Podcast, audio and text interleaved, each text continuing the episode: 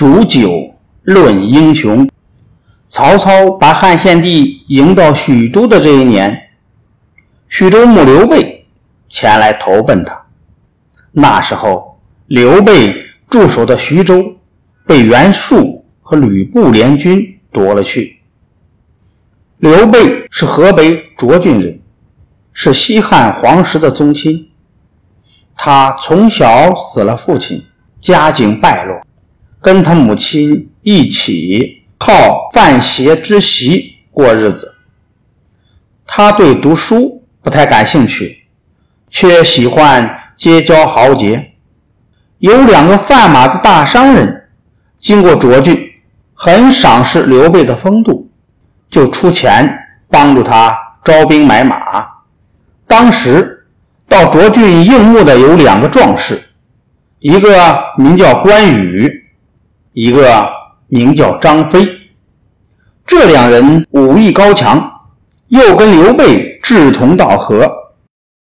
日子一久，三个人的感情真比亲兄弟还密切。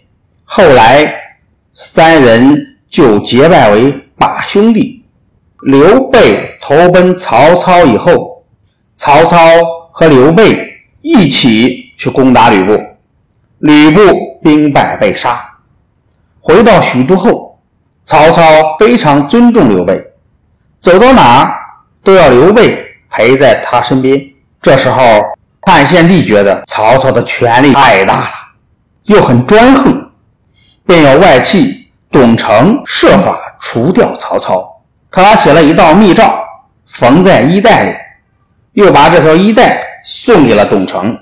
董承接到密诏，就秘密地找来几个亲信，商量如何除掉曹操。他们觉得自己的力量不够，认为刘备是皇室的后代，一定会帮助他们，就秘密地与刘备联络。刘备。果然同意了。之后过了不久，曹操邀请刘备去喝酒，两个人一面喝酒一面说笑，谈得很投机。他们谈着谈着，很自然地谈到了天下大事。曹操拿起酒杯说：“您看，当今天下有几个人？”能算得上英雄呢？刘备谦虚地说：“我说不清楚啊。”曹操笑着对刘备说：“我看呐，当今的天下英雄只有将军和我曹操两个人。”刘备心里想着跟董承同谋的事儿，正感觉不安，听到曹操这句话，大吃一惊，身子打了一个寒战。手里的筷子掉在了地上。正巧在这时，天边闪过一道电光，接着就响起一声惊雷。刘备一面俯下身子捡筷子，一面说：“这个响雷真厉害呀，把人吓成这个样。”刘备从曹操府里出来，总觉得曹操这样评价自己，将来。会让自己丢了性命，便等待机会离开许都。这事儿也凑巧，袁绍派他的儿子到青州去接应袁术，要路过徐州。